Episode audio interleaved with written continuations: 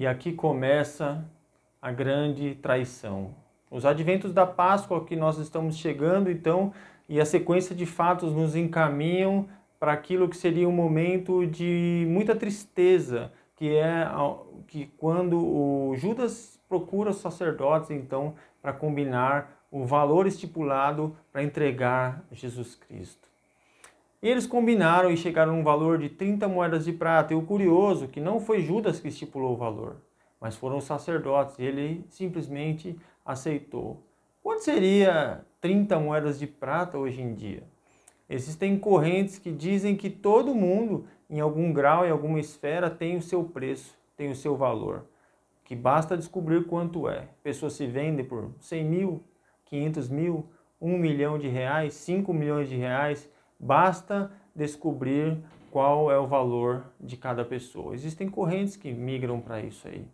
Então, ele vai lá procurar os sacerdotes e eles combinam 30 moedas. Mas quantos seriam? Será que eu e você nós resistiríamos ao valor mensurado ali?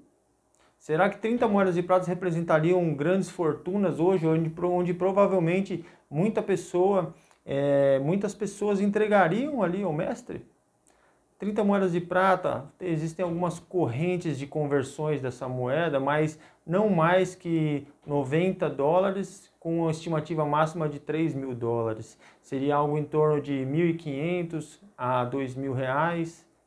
Na corrente mais otimista possível, 10 mil reais. Eu fico imaginando, na nossa cultura, nos nossos tempos hoje, ninguém entregaria o mestre por esse valor. Mesmo as pessoas mais gananciosas não entregariam. A questão é que o jogo não é o jogo não é o valor financeiro.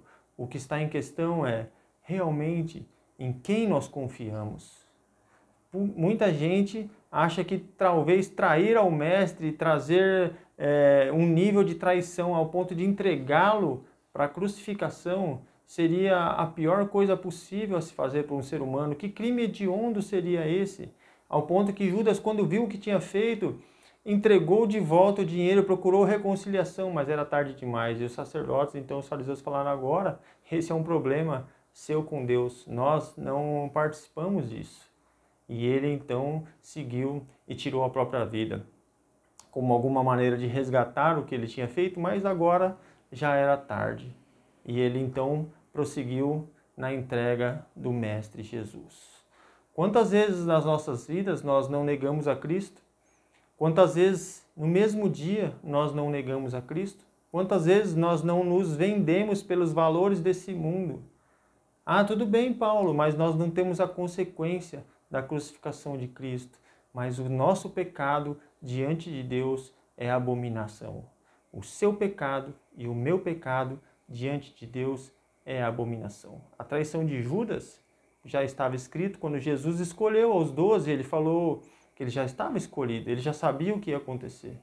Mas eu e você, nós temos chances de nos reconciliar com Deus, nós temos chance de nos escrever uma nova história e andar segundo o coração de Deus.